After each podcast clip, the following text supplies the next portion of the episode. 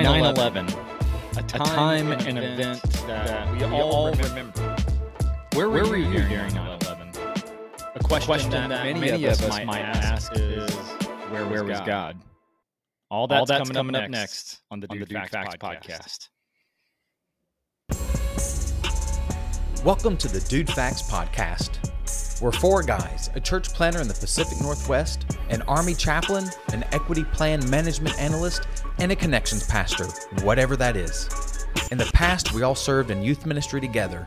In the present, we create weekly podcast episodes dealing with ministry, church life, and pop culture. And in the future, well, we're going to be the cool granddad that tells his grandkids to pull his finger.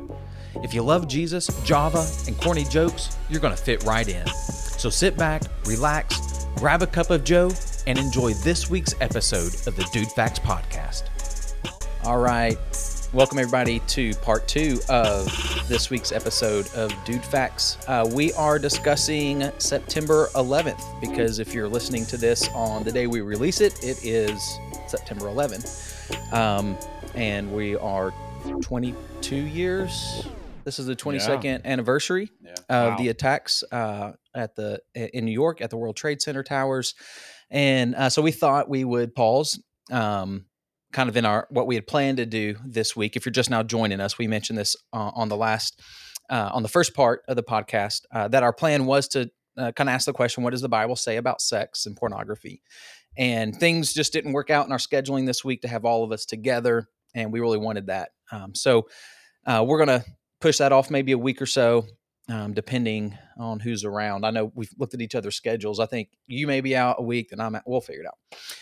You don't need to know all those details. Um, so uh, Jeff had the idea of since this is going to air um, on 9/11, we'll just talk about 9/11 and our experiences on that. Um, we were in different positions in life and places going on, um, and uh, it it's probably um, Jeff. You said this in the first part that it is probably the most significant uh, event uh, of our lifetime as far as a world event, and um, probably no, I guess no probably about it. I say at least at least you know on a world stage, one of the most significant things, yeah, that that's happened. So, um, and for us, it happened at a time when we were young, um, you know, in those ages of trying to figure life out on our own in some ways, and uh, so I think that had a unique impact on each of us.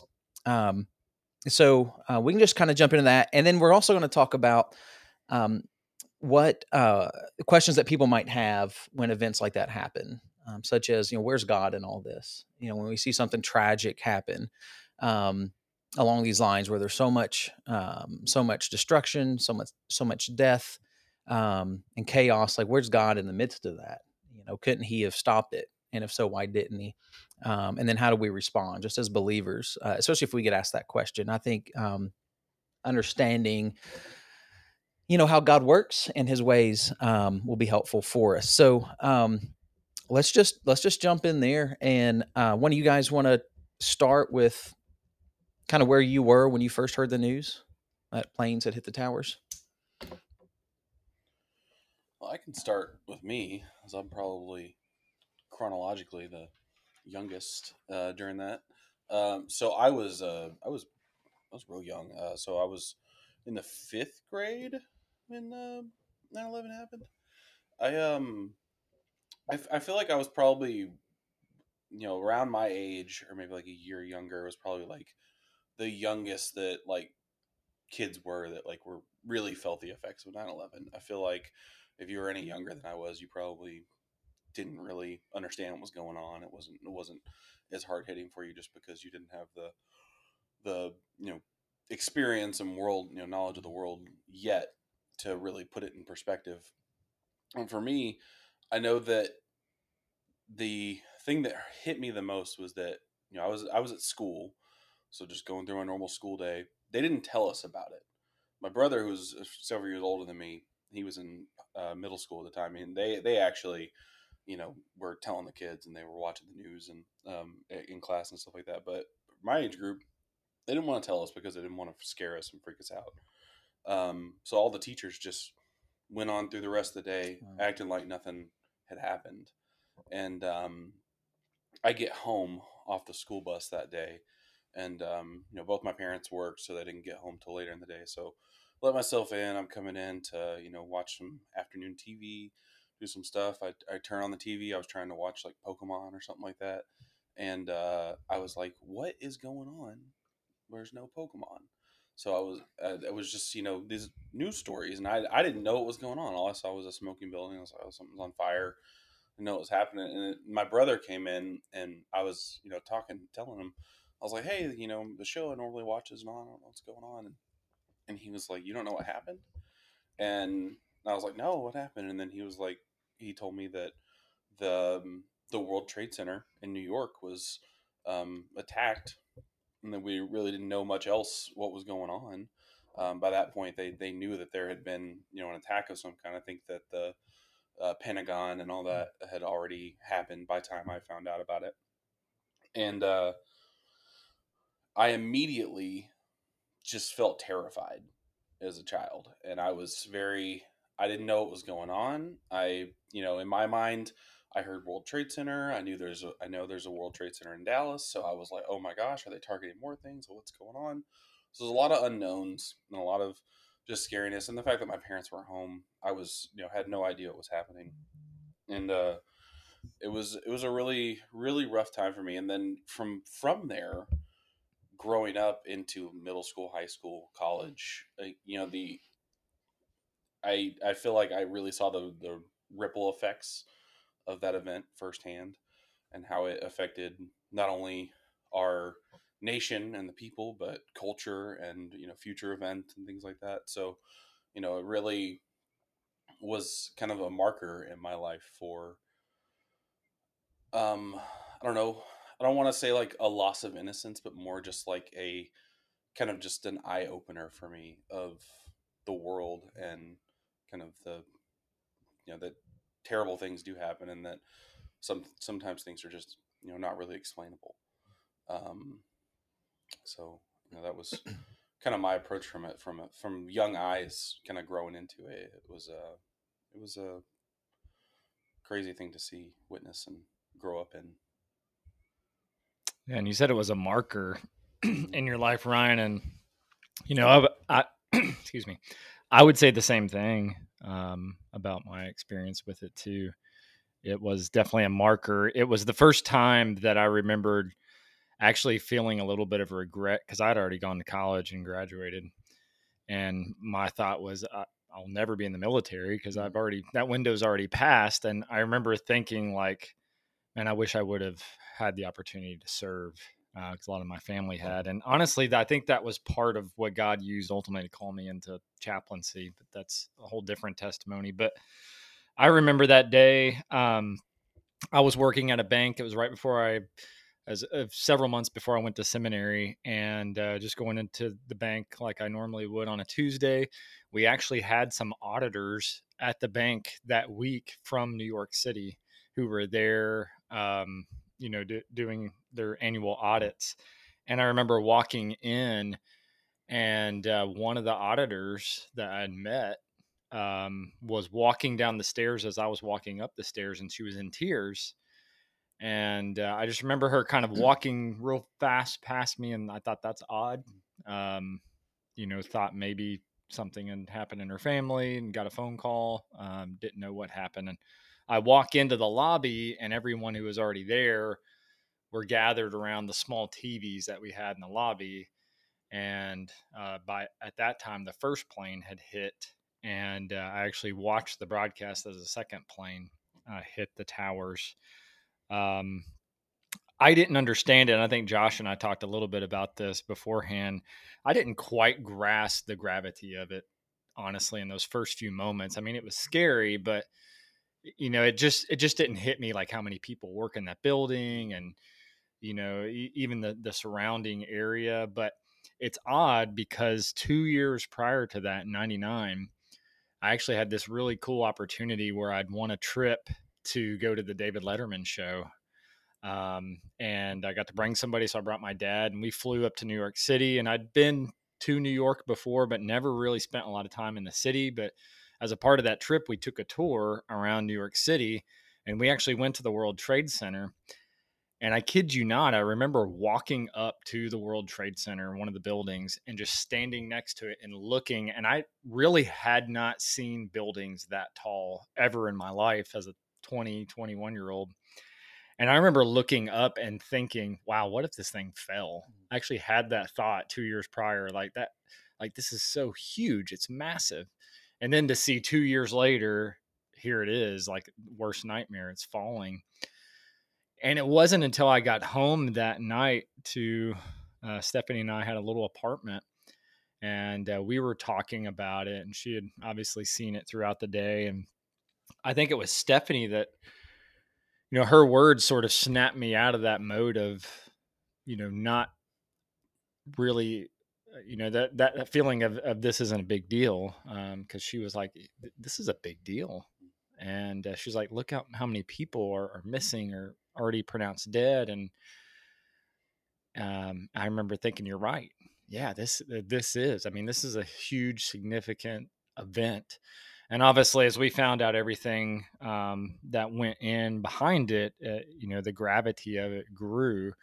But um, I, I sort of felt even that loss of innocence a little bit too but at the same time still to this day i i've never seen our nation more united coming out of that i mean that was the most united i'd ever seen our nation i remember weeks later at the the World Series. It was the Yankees and Diamondbacks because mm-hmm. I hate the Yankees and obviously I'm rooting for the Diamondbacks wholeheartedly. But the World Series is in New York, mm-hmm. and here is um, our president George Bush walking out when we're we're still scared at this point. We're still thinking like, hey, like you know, something could happen to our president. Mm-hmm. And here he is walking out into this very public place, thousands of people gathered for the World Series, and he's throwing out the first pitch. Yeah. Mm-hmm. And I got chills, like tears in my eyes watching yeah. that. I was like, that's incredible. But you felt this power. And I think um, one of the neat things, you know, tying this in spiritually is that um, I, I think God used that moment. And obviously, we don't know all the reasons why it happened and God allowed it to happen, but I do believe he used that time to unite us in a way. And that uniting actually came through, I think, a loving response. Um, of course, we were afraid, we were, we were worried, mm-hmm. but um, I, I, felt like a lot of people felt, had more of a, a loving response to um, those things. And uh, you really saw it come to fruition um, in the way that our nation responded, much more than like, um, you know, in recent years, 2020 with COVID, um, we had a very fearful mm-hmm. response, and there was a lot of division during that time. Mm-hmm. Uh, there was a lot of unity during this time, which I thought was cool. Yeah, I remember that. Um, when you talking about um, President Bush throwing out that pitch, and the crowd went berserk, and chants of USA uh, and all that, mm-hmm. and and it didn't matter what side of the political aisle you were on. Um, there was this there was this tragedy that united all of us, and um, man, it was it was such it was unique because you were you were grieving and you were still like somebody did this to us, you know, and but there was such a unity um, that, like you said, that unite. It was so different and you're we haven't experienced anything different in fact as you said like with with covid it's like it's been the exact opposite and uh, but even before then really since you know i think and i'm not saying bush was the answer either one of them but it seems like after his presidency um you know it's just completely gone the opposite direction you know mm-hmm. um when when obama uh, was elected and then and then on um, there's been such hatred and vitriol for the other side. Um, yeah, so my story, that's a whole other topic. Um, By the way, before you get ahead. into your story, this will unite us. My son just brought pizza, and I feel like everybody should are grab we, a slice. Are we here. sharing this? Yeah. All right, I'll take a Heck slice. Yeah, I, I think right, he brought it in here for all of us. Oh man, Silas is a good kid. So, yeah, grab you a slice there. And he has not gotten the mullet yet, which is good to see. No. Yeah. I just dropped pizza sauce on my shorts. um, so I was in my last semester in college at Middle Tennessee State, and um, I I remember waking up and my parents. I lived at home um, until I got married, and um, my parents were gone.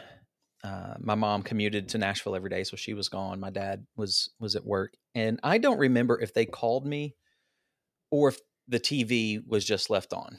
Um, but we had this little box TV in our kitchen, and I remember watching um, this the news story and thinking, what in the what in the world's going on? Kind of like what you was. I was com- so confused, um, and and I, so I, I stared at it kind of in disbelief, you know, trying to make sense of it. And I remember I was watching it when the second tower was hit, and that was a moment of oh gosh, like this is this is something big, like, but mm-hmm. still not thinking it was an attack, right? Like, because the the news report for the first one was a plane flew into the twin towers, Right. and then it wasn't until that second one hit there was a little bit of uh, uh, what's happening, and then you have the third plane uh, hit the Pentagon, and then the fourth one in a field.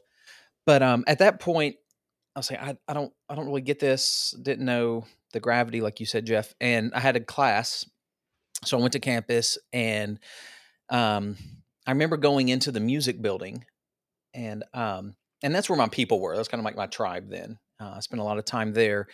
And the music building is always loud, not just hearing instruments playing or if there's a band rehearsing, but just band people were loud people. And so there was always just stuff happening. It was a fun place to be. Um, but it was quiet going in. I remember that. And then you would see maybe a few people over here crying or hugging or whatever and and then down the hall again or whatever and it was just like the life that's usually in that building was gone um and one of the one of the band directors i remember he stepped out of his office and said hey another plane hit something and uh and that really kind of you know you begin thinking again this is bigger this is an issue and i don't remember anything else that day um you said it was on a tuesday right Mhm. so it was either that day or the next day. Um, we had band rehearsal, uh, band rehearsal. I think Monday, Wednesday, Friday. So it'd been the next day, um, going out to the football stadium to to practice, and um, um, because I was in the marching band, and going out there, and the the guy who led the band, he was always this super fun, chill, laid back. Um, you know, easy to get along with guy, cutting jokes, and he was just at a loss. Like, I don't know what we're doing. I don't know what's happening this weekend. I don't know what's happening next weekend. I just don't, uh, you know. So he's like, well, let's just play a few things, and he let us go. Like, it was just like everybody was at a loss of what to Mhm. do, and um, I don't really remember the next few days of of that. Um, Bridget and I were getting ready to get married in just a couple months, and so I'm sure there was a, a lot of distraction with that. But whatever our next home game was, whenever that was, whether I doubt it was that Saturday, I- you know, everything ended up kind of taking a pause for a bit, except for the the World Series. Was that later on? Was that in October? Though Um, it, it was later on, but I think things did pause things for a while. Paused. I, I think games were Yeah. canceled, and So it may have been that next weekend.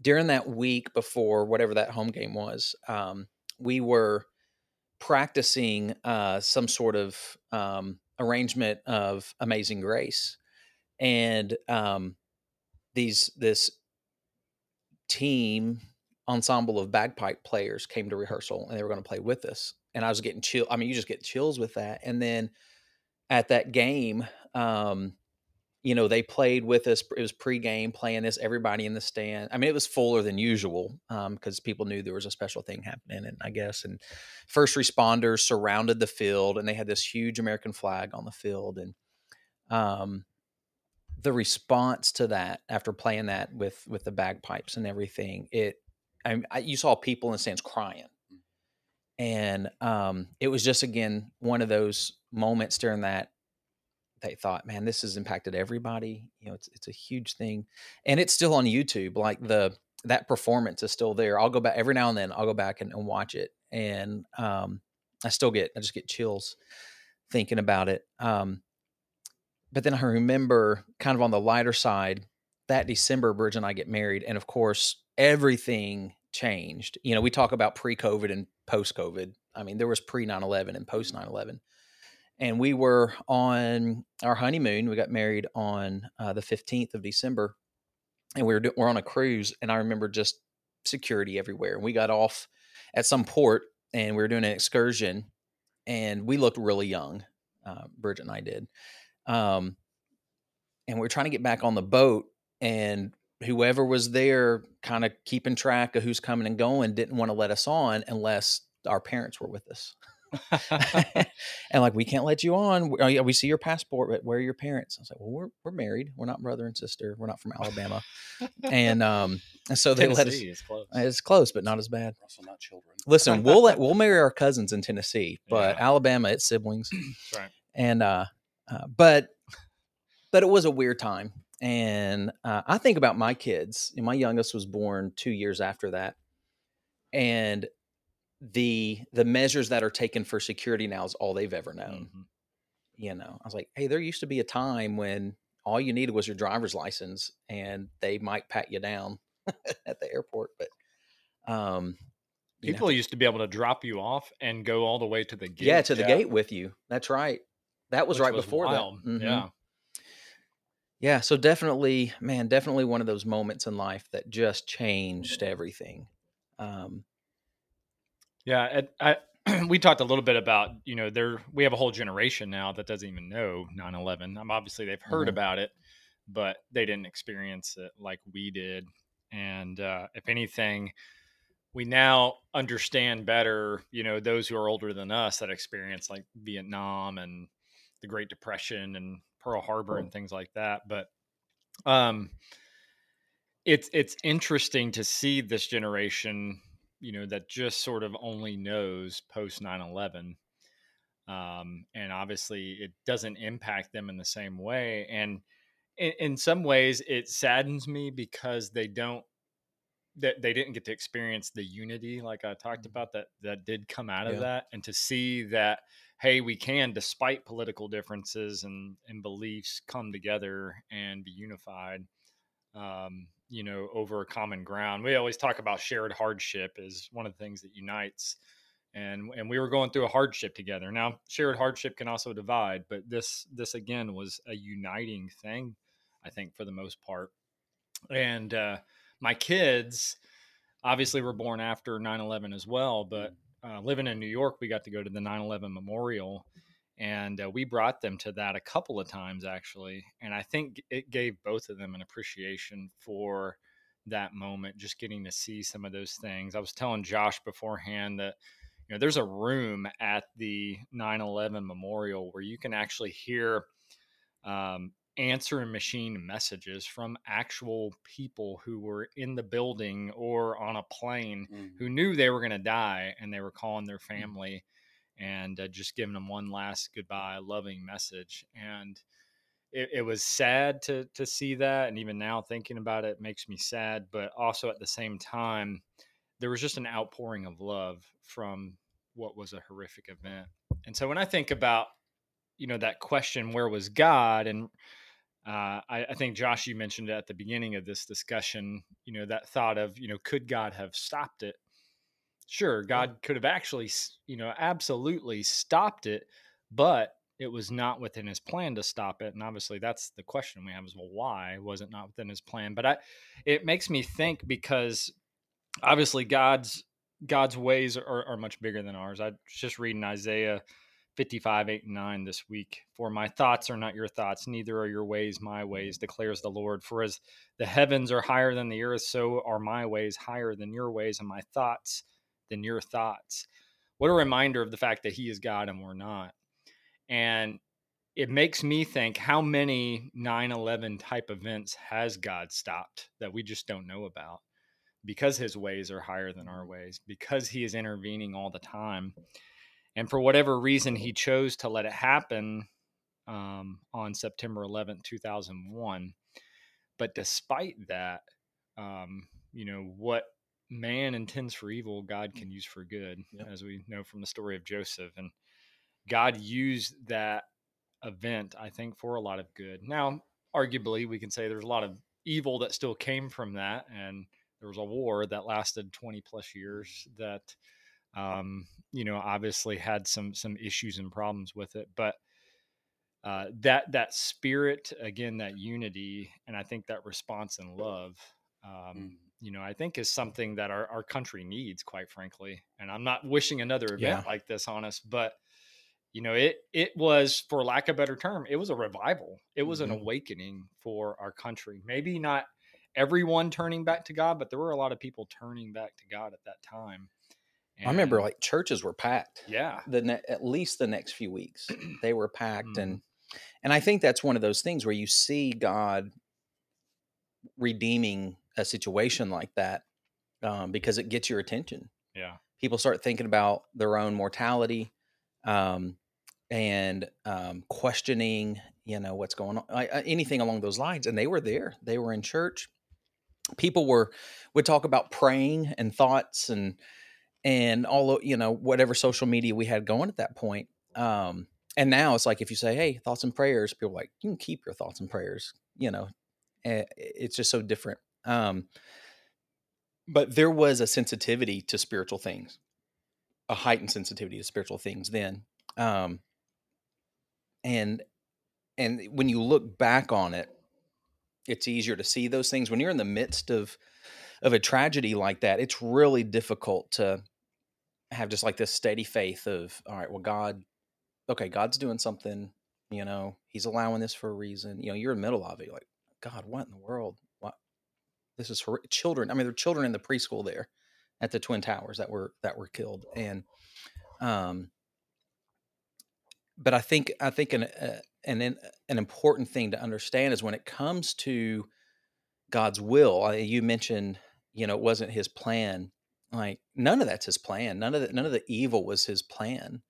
Um, none of this chaos was a part of it. Um, and so like it's not his will that anything like this happens. I mean his will is that we all trust and follow him and that no one perishes and that we would live lives that fully honored him which would mean terrorists not flying planes in the buildings and um but things happen he he allows us people to make choices but then the amazing thing is that he does take these things that were so tragic and he he, he pulls the good from that um I think it's easy for people to get hung up on the, you know, saying like, you know, it's not in God's plan to stop that from Mhm. happening.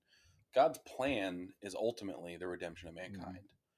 And things that happen within that, you know, we we live in a fallen world and bad things happen and that's just the reality of the state that, you know, mankind is born into. And what God does do from that though is he's able to give a glimpse of his ability to redeem that in those mm-hmm. tragic moments he can bring those good things in the wake of those you know so god's not god's not a kid with a magnifying glass just picking and choosing what bad things happen and what don't he's taking you know the, the things that naturally happen in our fallen world and he's taking that and like hey i'm still here. Mm. I'm here for you and i'm my plan is for you to be redeemed from this ultimately. And you think if stuff like that i don't want to over spiritualize this but you think if stuff like that never happened would we have well people don't really long for heaven anyways but would we have a longing for stuff to be made right for for creation to be like would, would we desire that as much i mean you know as we've gone through the pandemic and we're maybe on the other side maybe it's starting up again but the older i get and the more i deal with um, the more I've dealt with the health issues that I've had, like, and then you throw uh, the Rona on top of it, I, I find myself more and more like, I just want to go to heaven. Like, I just, I just want this to be over, um, and not have to deal with this stuff anymore. I don't, I don't want to have, you know, pain all, all the time or this or that. Like, and it does cause you to long for um, everything to be healed, not just physically, but but within our world. And I'm glad you said that, Ryan, because that that's so true. It having that perspective um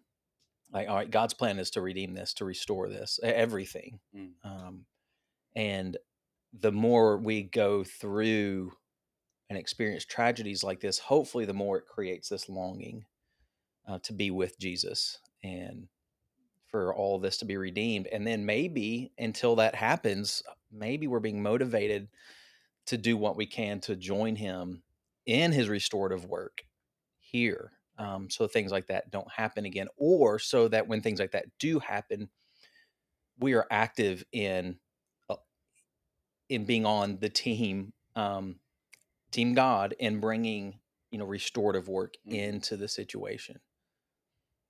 You know responding to to love people well um, and to serve them well in, in situations. So definitely you know throwing out your thoughts and prayers but can you go? You know Right. can you be there? How can you best best help? Whatever it is um, uh, and then again you saw that after 9-11 i think. You saw so much outpouring of love intangible love hmm um, to the families uh, that were affected and so yeah i mean you saw you saw god do that. And we saw from that with, with 9-11 specifically you know not that there weren't people that used the tragedy for their own purposes oh yeah. gain or whatnot but i felt like on the majority from top to bottom people were united in getting through this specifically as americans. And you know that you know you, you compare that to covid we didn't have that with the you know something that was a big in not even national but like just international worldly thing like covid. We didn't we had people you know trying to misinform and use things for their own purposes and and, and you know causing that division. I didn't we didn't see that with 9-11 or at least not to that extent.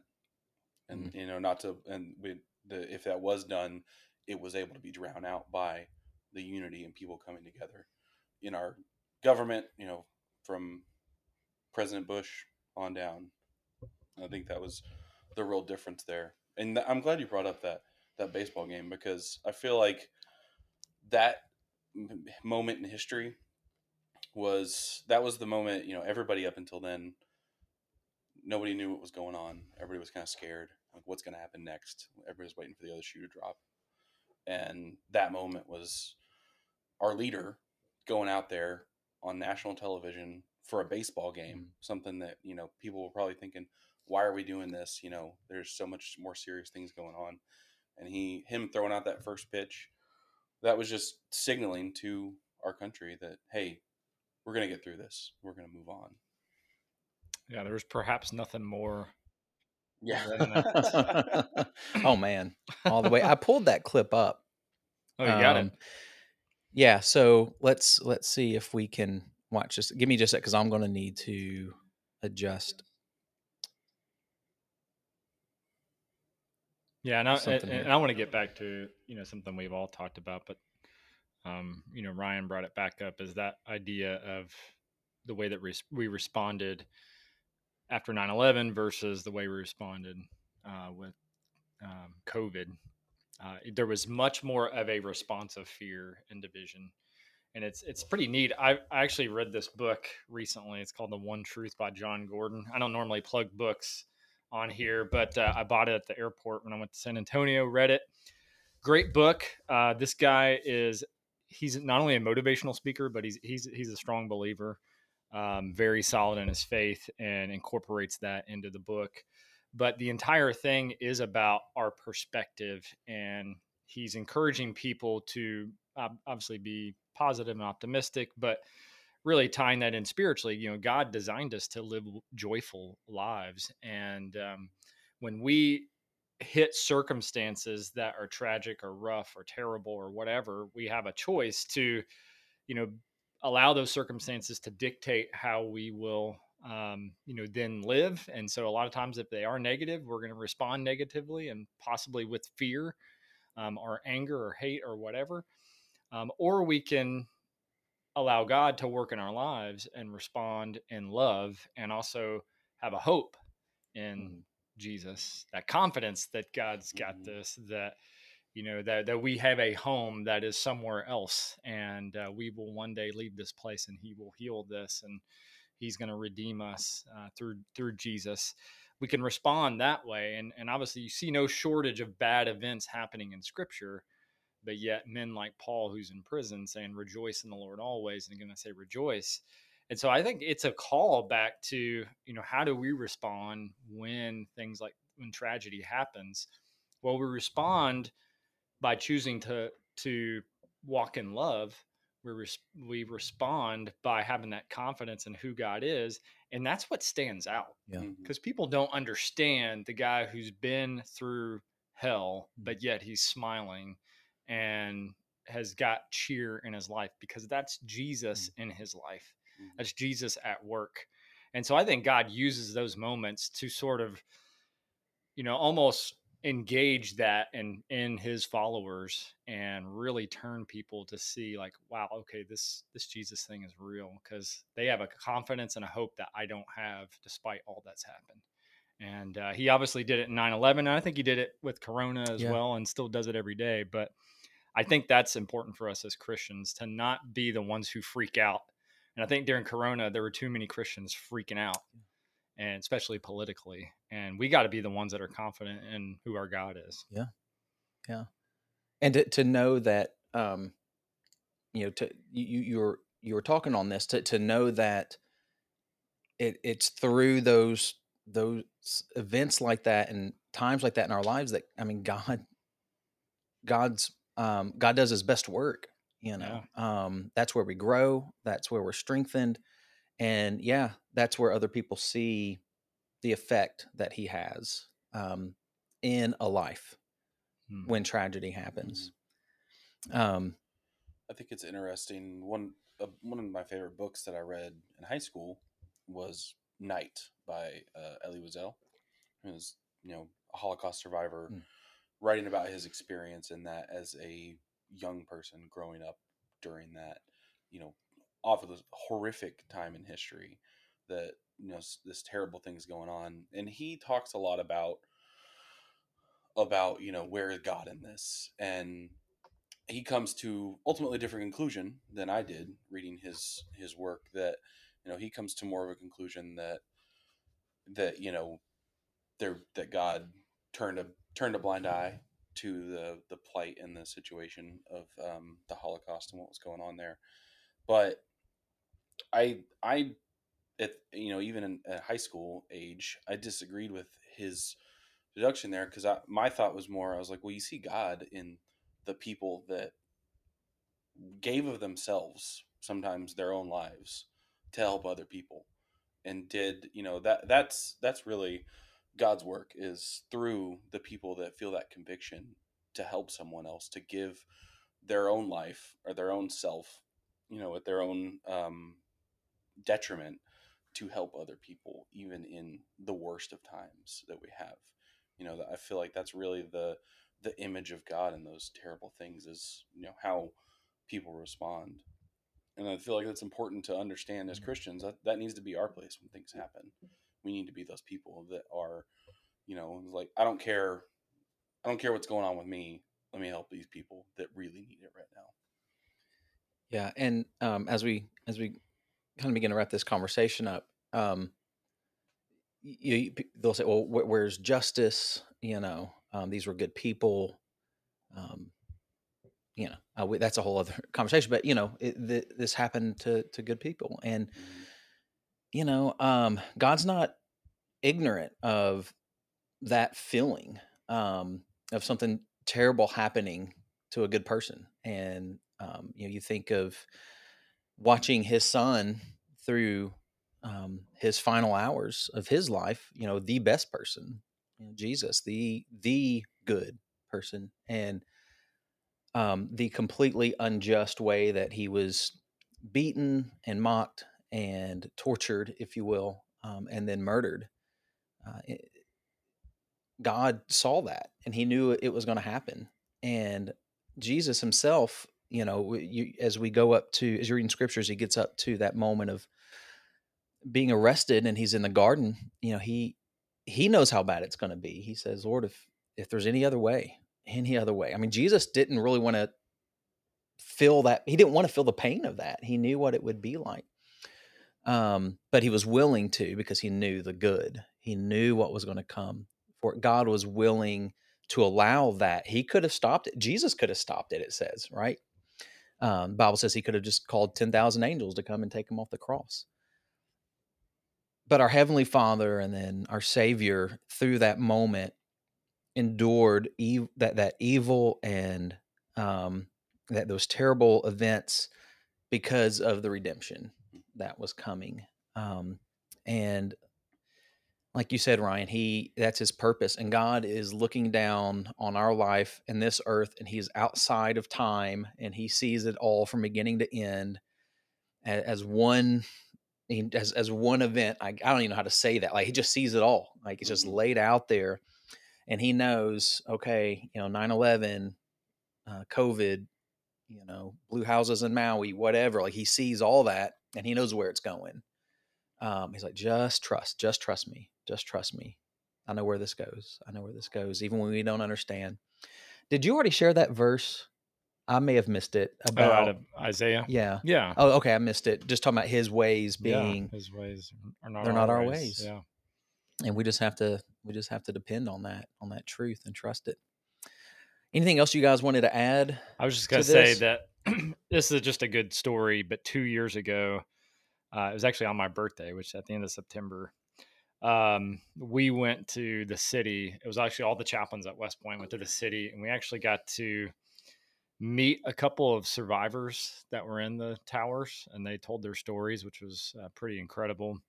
We also met this rabbi who was telling a story about he was at ground zero when all this happened and um, they had evacuated some people to the subways and uh, he was walking down because he had, he had heard that there was one of the subways nearby that had a bunch of people who were scared frightened and he said well i'm, I'm going to go over here and just you know care on love on these people.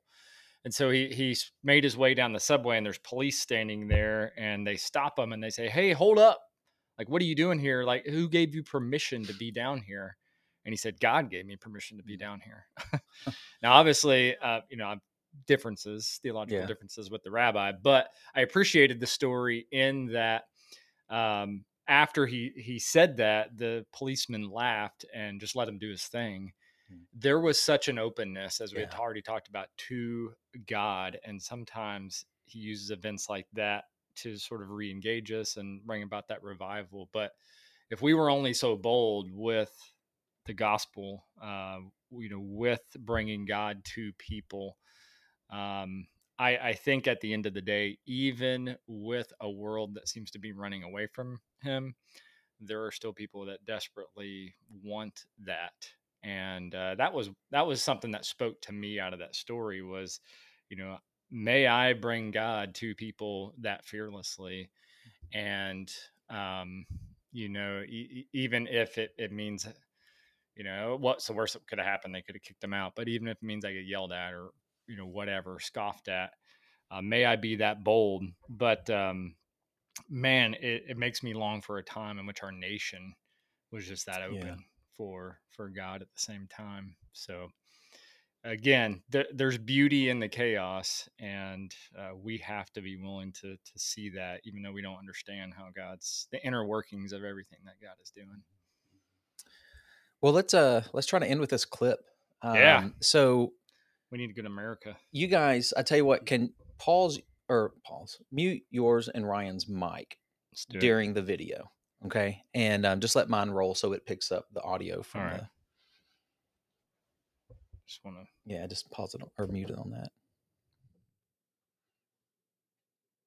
Hopefully, you guys can you guys can hear me, right? Okay. So this is President Bush throwing out the first pitch at that Yankees World Series game.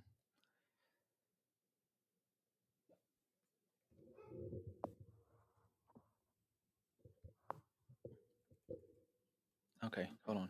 YouTube is muted. Antonio first pitch. And please welcome the President of the United States.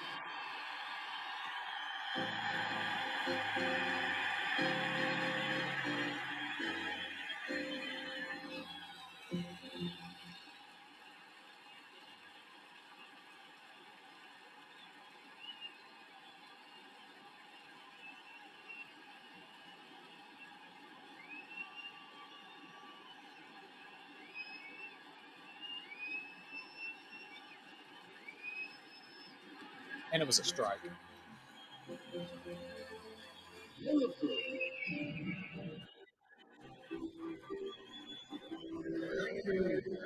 Mr. President. Yeah, that was. Oh wait, there we go.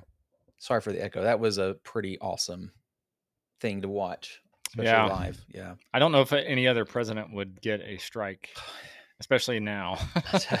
no, Get Biden or Trump out there. you got to uh, get the not short. to You, got to bring them up to the like you bring kids up closer in Yeah. games like that. I kinda wanna- Yeah, I mean, e- even the pitch was was just right. Yeah, You know, he threw that thing dead center. because that and- could have been very bad. I mean, yeah, I mean, that we're 20 plus years removed from that. But if he goes up there and just throws Yeah, what if some like bonks it, horrible pitch that just bounces like 10 feet from the Goes plate, over the catcher's Yeah. head. like, or he Yeah. nails somebody, you know, in the dugout. You know, goes way oh off. my gosh. Yeah. Yeah. yeah, that was cool. Yeah. awesome. Well, thanks for sticking around with us, um, and we will we'll talk about sex at some point. We'll let you know so that you uh, we'll give you a, a little heads up because I think it's gonna be a great a great conversation. There's so many uh, as as we've been discussing it. Um, there's so much. Just lose words, guys. There's so much um, perversion among what God designed uh, sex to be, and and I think just I think we have a lot of men that listen to this, a lot of guys, and maybe one woman. I don't know. So we're gonna bring we're gonna talk about how it affects men, and uh, if stats are correct, 80 to 90 percent of men uh, view porn at least once a month. So probably affecting all of us, and uh, it's gonna be a good conversation. So we'll see you guys next time. Hope you have a great rest of your week.